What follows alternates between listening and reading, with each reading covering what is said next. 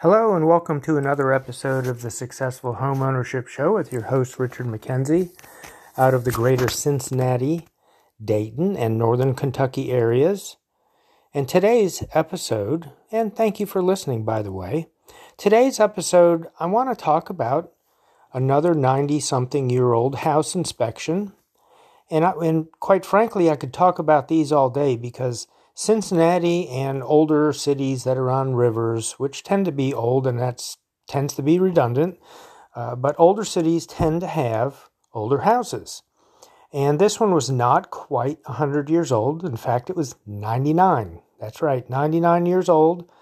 A typical salt box style architecture where it had a covered front porch, about three bedrooms, one and a half bathrooms, and in Cincinnati, saying that it had a little bit of a hill is also redundant and also assumed.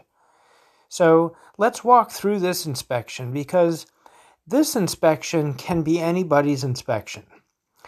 It can be a first time home buyer house. It can have some rather common features. And what do you think about when you imagine a 90 some year old house? Well, something you may not think about is the age of the trees. Well, the age of the trees are going to be also more than 90 years old because they weren't brand new when they were in the ground when the house was built. And the house stood there 99 more years. So, how old were the houses when some of the trees were saved in the yard? Well, maybe they were close to 100 themselves. And we'll talk about that in a minute. So when you look at a house like this, you look at the yard and you look at the landscaping around it. You try to imagine the way water would flow during a heavy rain. You look at the roof, you look at the chimney, or chimneys, in this case plural, one for the fireplace that used to be there, which is now used for just the furnace flue. And then the chimney in the back was used uh, only for the water heater flue. And each of those uh, had their own observations. And then looking at the roof, this roof, this happened to be a newer roof, probably three years or less old. And when you are thinking about the house, I've mentioned this before, and it certainly bears repeating.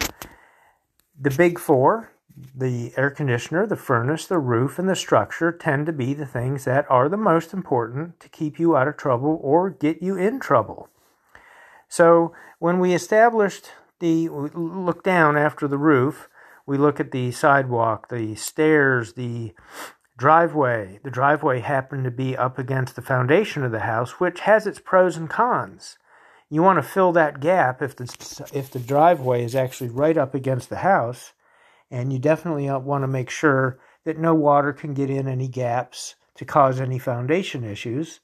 And sure enough, some had in the past at this house, enough that it attracted some termites in the window frame and one of the places that I noted that some termite activity had previously taken place was, in fact, around the wooden window frames. So, uh, in looking at that, and, and what if we filled a little gap then between the side, the driveway, and the house? Then there really isn't any more gap and any more give. If ground expands and if that if that driveway starts to move a little bit and pushes into the foundation wall, that can actually cause a, a foundational crack. So you're really kind of um, wanting them to fill that crack or that gap between the house and the foundation with maybe some polyurethane, something that's rubbery, keeps water out. We just want to keep water out so we keep the foundation dry. So, working our way around the house, we're looking at the siding, which in this case happened to be vinyl, which was probably vinyl over original wood, lap, lap siding. And then it had a poured foundation. So we're looking at all these things as well as the chimneys. One of the chimneys in the back had some, a few places that looked like it had some mortar missing. So tuck pointing a chimney that's 99 years old is a very common finding. Having a few places on the driveway that were cracked, but overall the driveway was pretty good. Can you cut out some of the areas that were all chipped up and spalling and so forth in a couple areas? Yeah, you can do that. I almost think that maybe a moving truck that was full rested there for a couple days. and just eventually cracked. Um, I think that probably happened because on each side of the driveway, in the exact same spots, um, that's what we have. And the wheels must have rested right on the seam between two large slabs, which is very unfortunate. Front porch, one of the railings was loose. That's pretty pretty common.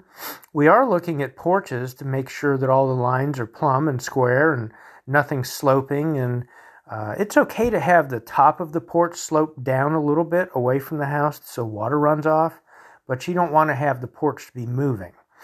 We tested the outlet at the front porch, happened to be ungrounded, a two prong ungrounded outlet. Those can be upgraded and be driven off of tripping the neutral um, on uh, GFCI receptacles. That's definitely an upgrade that you want to do to make things safe. And so we wrap ourselves around to the left side of the house. This was pretty exciting. Lots of stuff here. A monstrous, and I do mean monstrous sycamore tree, which I looked it up, made sure it was a sycamore tree. Some of their roots tend to be above the ground, and this one certainly was, and these roots were huge. And they were up against the house. And guess what? In the basement, that side of the house had a horizontal crack that was barely, barely discernible. And I really think that some inspectors may have missed that uh, in the past, perhaps, because it wasn't repaired. It was just there. Maybe it, uh, maybe it was there and, and only a couple years ago. Not sure, but it was definitely noticeable. Not easily, but definitely there. And the sycamore tree, combined with a whole ton of um, vines up against the house and some honeysuckle really growing between this house and the neighbor's house on the left. Now, fortunately, the grading wasn't bad. It was sloping away from towards the neighbor's house. Unfortunate for the neighbors, but good for this these people. And so we're really recommending that the honeysuckle be killed off and taken out. Nothing is really allowed to grow under honeysuckle, and under the state of Ohio Department of Agriculture, it is an invasive species, and it's particularly because it just doesn't let other stuff grow under it. So, good luck growing grass and, and holding some of the soil in from the grass. And then, with the sycamore tree being close by, with root competition, I mean, that, that's a recipe for no grass. And you want to keep your little sloped hill and you want to not have any more foundation damage there. So we'll we'll touch base in, or excuse me, we'll cover uh, when we get to the basement a little bit more about that foundation crack. So let's put that on uh, on hold for a minute, or as they say in an airplane, let's uh, let's hover around a little bit on a holding pattern for that. Now the other thing on the left side of the house was the service entry for the house, 100 amps, pretty small. But for a 17 or 1600 square foot house of this age, 100 amps is pretty part and parcel, pretty normal. Now, what was very interesting about this service entry cable was that up close you could tell that it had been recoated and it didn't look bad.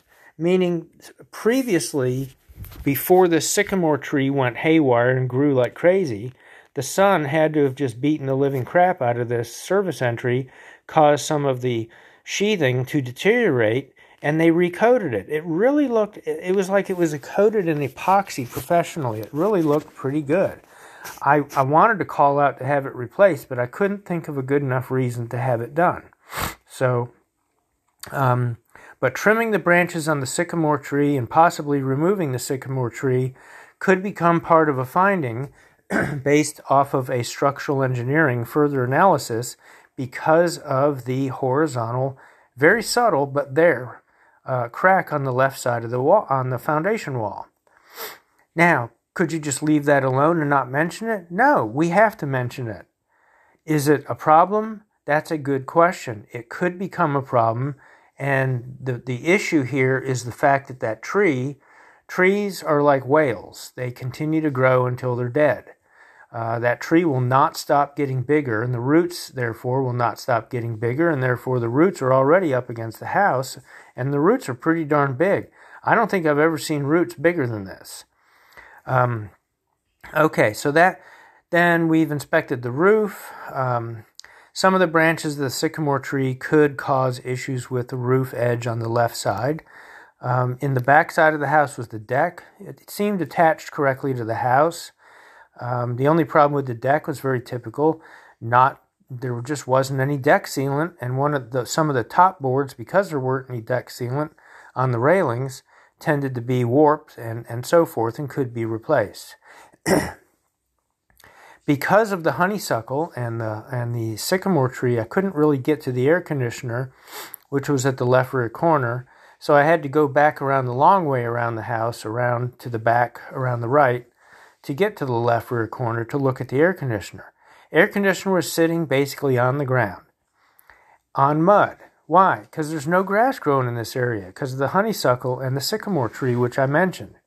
The air conditioner uh, was a Bard, B A R D brand, which is a good enough brand, but it was 26 years old. And it was also only 50 degrees outside. So we really can't run that with it being less than 60 degrees outside to get any kind of a conclusion.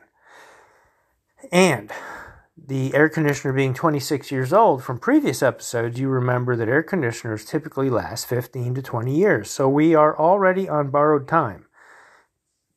Air conditioner, the cooling coils were rather clogged and dirty. Some vines were on them as well. So we recommended to install some landscaping rocks around the you know two foot or three foot apron around the entire air conditioner to keep mud from splashing on it. It also needs a really good cleaning but it very well may need replaced because it's 26 years old. So, what do you do? Well, we have to put in there that we suggest a qualified keyword HVAC technician. And if you're in a state that requires a license for that, then a licensed technician for you who are in the listening audience. Further evaluate that and either repair or replace prior to closing. Keywords being prior to closing. You don't move in read your inspection report, and then call and complain if the air conditioner doesn't work. Well, the air conditioner doesn't work. You sh- that should have been covered. It was covered. We put specific instructions in the report and told you in person what to do. But our house was as is. Well, I'm sorry. in this environment, you got to remember you really need to follow through on the things in the uh, home inspection report. And if you can't have an air conditioner replaced by the sellers because it's as is, if we told you the age and the average lifespan of these things, and if the air conditioner cost between three and four thousand dollars, and your out-of-pocket limit was fifteen hundred or two thousand dollars, then you probably shouldn't have bought that house because it's already beyond your capability of your out-of-pocket limit for replacing things. That's why we suggest to have further valuation by that specialist prior to closing. Always do these things that are really big and beefy prior to closing. They can get you in a lot of trouble. I impress upon you again roof, air conditioner, furnace, and the structure. Or you can call that the foundation, as in foundation repairs. Tend to be the most expensive things that can cause you to get in trouble very quickly. Um, in the back of this house was a driveway that led to the detached garage. When you have a house that's over 90 years old, the odds of you having a detached garage are very high because people didn't have cars when this was first built. Very uncommon. Maybe one car, but they parked it in the driveway. Some people had Model Ts, whatever, but you only had one of these. Then they built the garage a few years later when they became more common. This was a two stall garage, pretty uncommon. Uh, the foundation floor was not poured real thick. Going to it, going downhill a little bit, was a drain in front of the garage. One of these circle drains that had a slight um, downslope on the left side and right side towards that drain. But is all that water going down the driveway in the back going to get into that circle 8 inch drain? 8 inch diameter drain? Probably not. So, what we recommended to the buyer was to keep an eye on heavy rains, and if they see that water is breaching beyond there going in the garage, they may consider having a professional cut the concrete on the left and right, maybe six feet to the left, six feet to the right, tie that into the drain, and put one of these three foot long grate cover uh, narrow storm drain catch basins that you can pull the covers off of, and hopefully the water will re- go into that during heavy rains and then go into the the circle drain, which will be tied to it. I actually did that at my house, so I know from experience that that's a real nice solution. Very elegant, not terribly expensive. Now, detached garages tend to be neglected items. Was this garage totally neglected? In some ways, yes. Why am I saying that? Because in the very back of the house, there was a sycamore tree about the same size as the one on the left side of the house. And it wasn't that far from the garage, and the garage floor was cracked. Well, so are you saying that the roots may have caused the found the foundation uh, slab floor of the garage to crack? Yes, highly likely. Um, and then the slab on the center to the left made a gap in the floor, and we did see some exposed rebar on the foundation wall on the left side of the garage. So there were some issues there, but very typical for a detached garage is to use it as a shed and a place to put a car or two. So using it as a shed, tons of stored items in this thing. Very difficult to see the floor. Now, customers out there listening and thinking about getting a home inspection, you can't really tell a seller to get everything out of the garage, nor is it something that we do at an inspection to unload everything out of the house or excuse me, the garage, put it all in the driveway, inspect the garage, and then put it back. That's just an unrealistic expectation. So, what are some of the things that we saw at this inspection? Um, number one was a little bit of sill plate damage and one or two studs on the wall damaged from termites. So, needs to have a termite treatment. But we saw some drill holes, which actually in this case were very difficult to see because of all the stored items from a previous termite treatment that we learned was five years ago. That's acceptable, but nobody fixed the sill plate. Nobody shored up or sistered the um, the three the two by four stud wall on the left side. At least one of those columns, one of those pieces was was damaged from termites. So that does need to be reinforced. One of the garage door openers was present. The other was a manual door. That's okay. Um, there was the only knob and tube wiring left in this 1921 house was in the garage. It was all exposed, all visible. Um, one open junction bo- one junction that was made that should be in a junction box. The garage door opener was plugged in using an extension cord into the only outlet in the garage. So I would suggest a licensed electrician make some upgrades in this garage. Get rid of the knob and tube wiring put another outlet in the ceiling, maybe put one on the other ceiling where there's no garage door just to prepare for the future. Maybe even install another outlet on the opposite side of the garage just for convenience. And then do a little shoring up. And you're the only way you're really going to improve this foundation of this garage on the left side is probably to rebuild a section of it.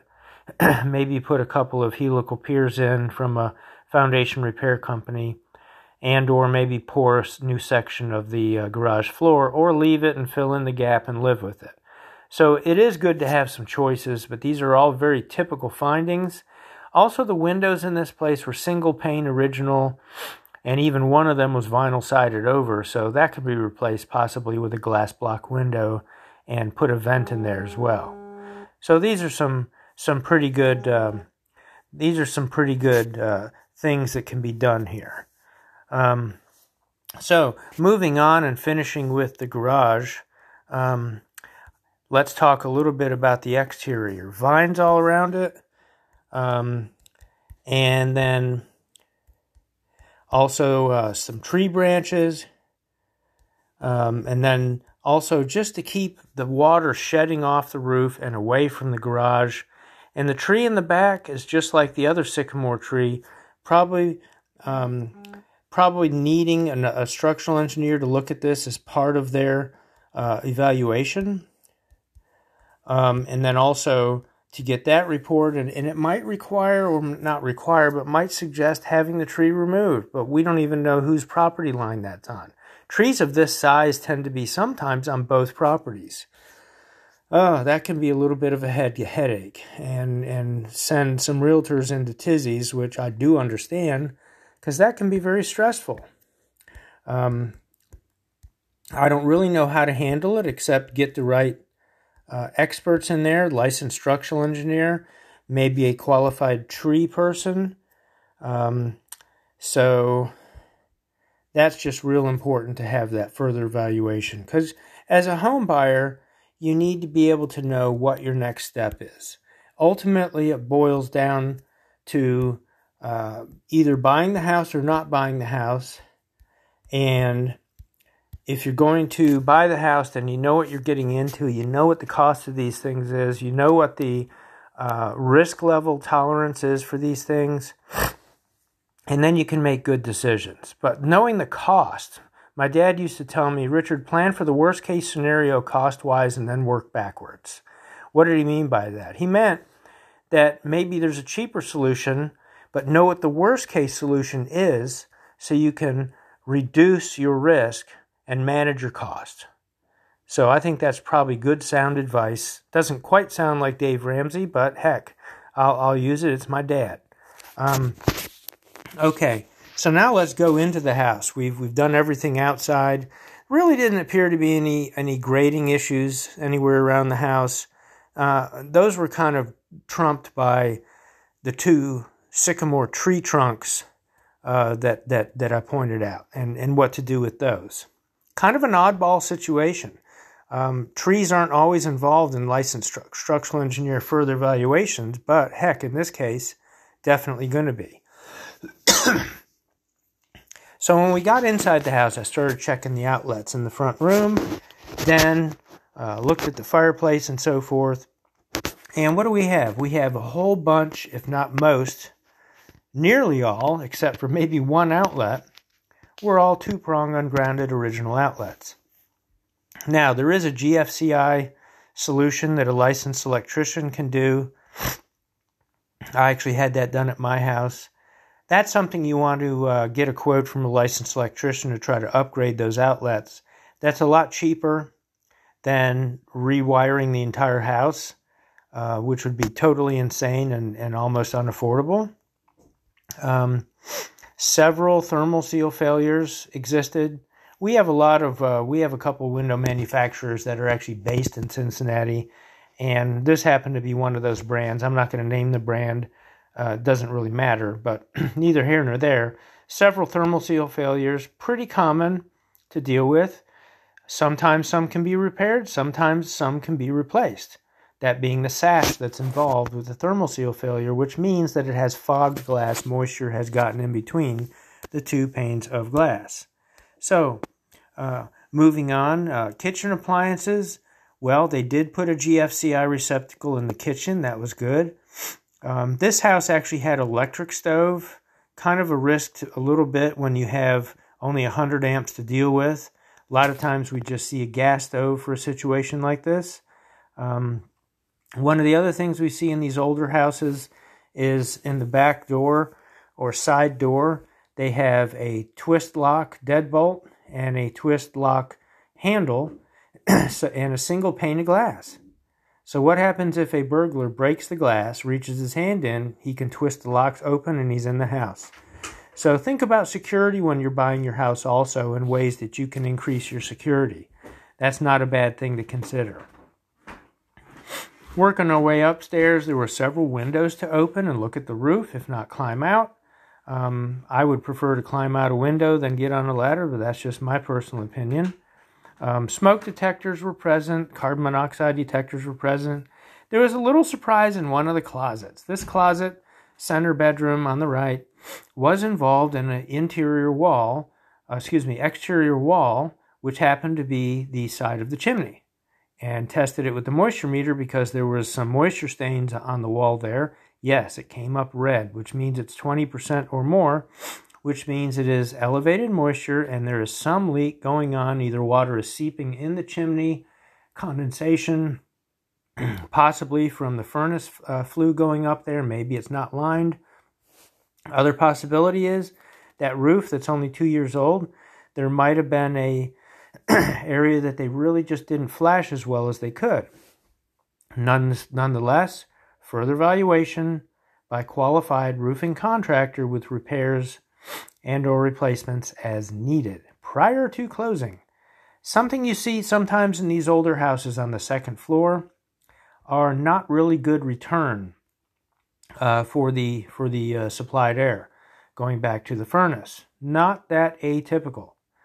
And then you might see one of the rooms have a portable or window air conditioner because they want to boost that for the um, second floor. So that's something that certainly can be um, addressed further.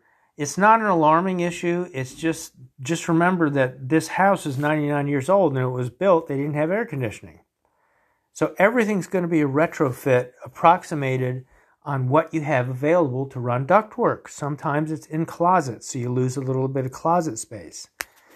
But there's no real elegant way to put return air because you have to use that same closet space, which may not be available now.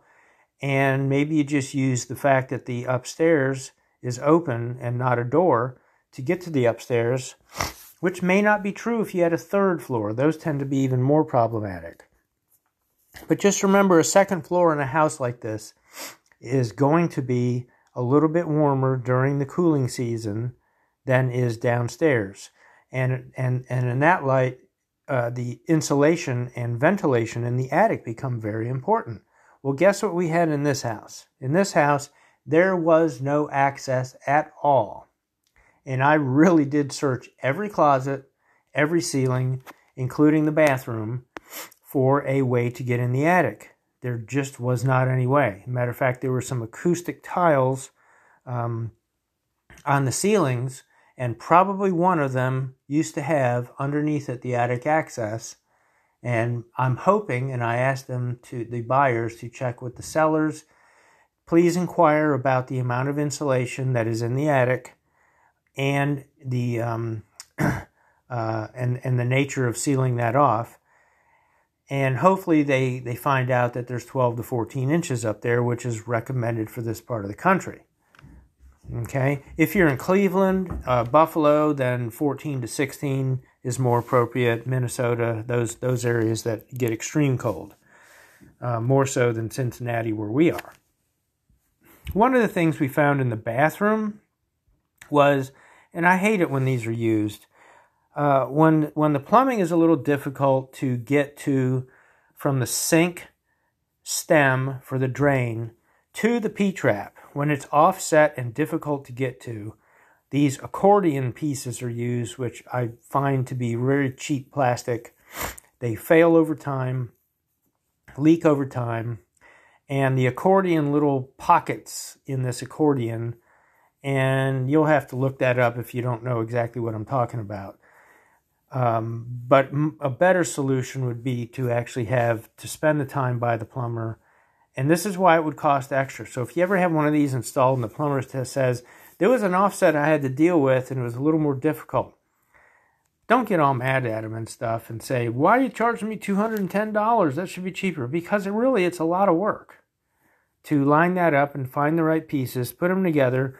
And a lot of times they have to start over, reseat them, and so forth. So uh, be nice to your plumber. Not all of them are going to rip you off. Most of them are very, very nice, very honest and some of the plumbing solutions are, are somewhat difficult.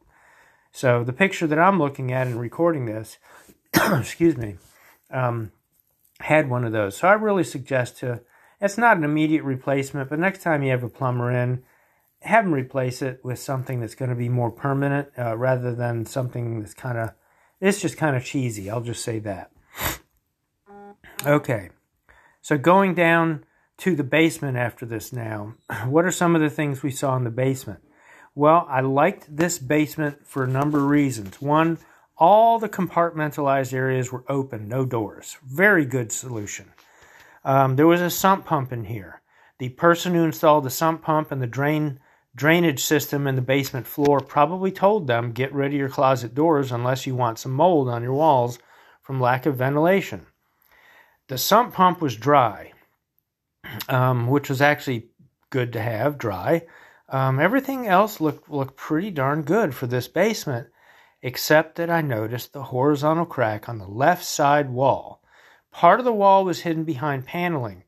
Please don't inspect, expect your inspector to rip the paneling off and figure out what's behind the wall. He can't do that uh, behind the paneling. What he can do, however, is to test that paneling for moisture level, which we did, and it didn't seem to be elevated. Um, but we do realize that the crack did not seem to stop um, where the staircase was, where the paneling started, but probably is going to continue behind there, which is really where those sycamore roots and stuff were.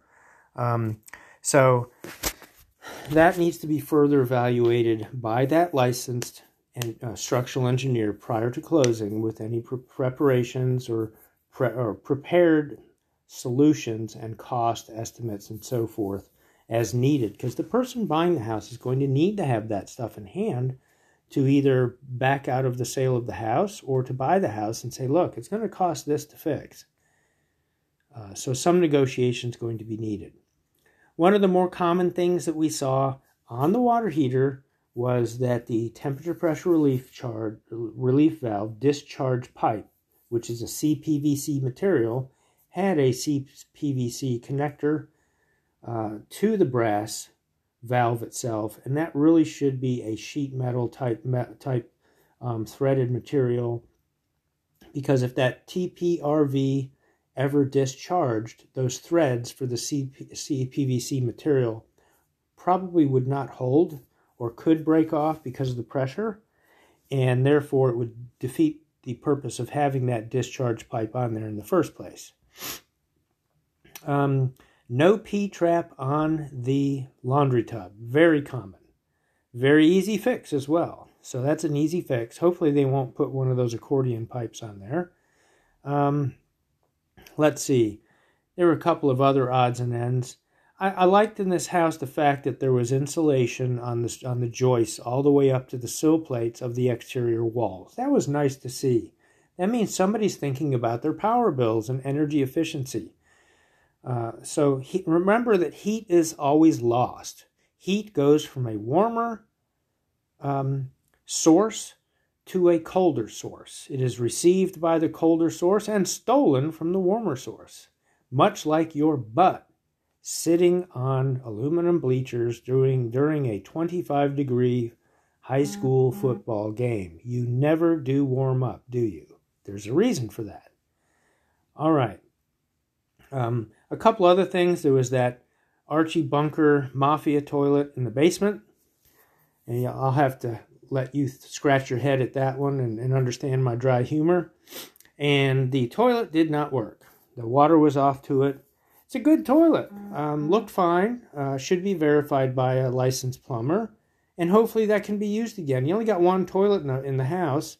And what if you're outside mowing the lawn and and uh, you need to come in and wash up and go to the bathroom and you don't want to have to go all the way upstairs. You got that toilet off the back side of the uh, you know, the stairs off the back side of the house going down to the basement. Very useful. Well, you can get to the bathroom. That'd be a good thing to have. And then the last thing I'm going to note was the furnace was the same age as the air conditioner, 26 years. It worked fine, but it was very dirty and there was no service record. No service record to us means that we really do need to have a service person service that and find out exactly how much remaining life is left in that unit. Remember that we have said before furnaces tend to be 20 to 25 year units. Ah, and air conditioners 15 to 20. What do you notice about that? Five year difference. Try to budget and stay ahead and don't go to the poorhouse by budgeting to keep your costs um, under control and plan to not have to replace both of those at the same time. Excuse me. On the electrical panel, it was full. It's 100 amps. Why is it full? Well, because you have that electric stove. You don't have a gas stove. That would free up another 40 or 50. Right there, amp um, breaker. And there weren't that many ground wires, and we expected that because most of the outlets in the house were ungrounded, as we said. So a licensed electrician in this case is very necessary. And the last kind of funny thing that we see a lot the water heater flue pipe was wrapped in duct tape. No, not the aluminum sticky proper duct tape, the mafia duct tape. Gray duct tape, you know, that one that mafia people uh, kidnap people with and so forth and put over their mouths like you see in the in the movies. That's not appropriate for a flue pipe like this. So that does need a little bit of adjustment there, taken off and put the proper stuff on there. So that's what we saw at this house, and I've rushed this through in 35 minutes, but this was a typical two to two and a half hour inspection with very typical findings. I view the horizontal crack on the left foundation wall and the tree, the, the sycamore tree out there, and the sycamore tree behind the garage, which caused some foundation and floor issues at the detached garage, as the primary major issues of this inspection. After that, a close second or third would be the age of the air conditioner, and after that would be the age of the furnace. The furnace being 26, the air conditioner being 26. So these are the things that uh, would need to be negotiated, dealt with, gotten estimates, and further valuations by those experts prior to closing, of course. And hopefully things will go well with this, but it was an adventure. And I hope you've gotten a lot out of this because this, you know, something like this could be an inspection like yours. So, what are the lessons you want to learn? One, spend some time outside looking at the house, not just inside. Number two, go find your furnace in the basement. If it looks ancient, does that match up with your out of pocket limit? Number three, look at the air conditioner. How old does it look? If it looks like a hot mess and it's really, really old, if you have a $3,000 out of pocket limit and an air conditioner costs about $3,500, can you swing that? Do you want to do 500 more than your out of pocket limit for a new air conditioner? That's a yes or no question, and only you can decide that. All right, well, this has been the Successful Homeownership Show with your host, Richard McKenzie. And until our next episode, thank you for listening.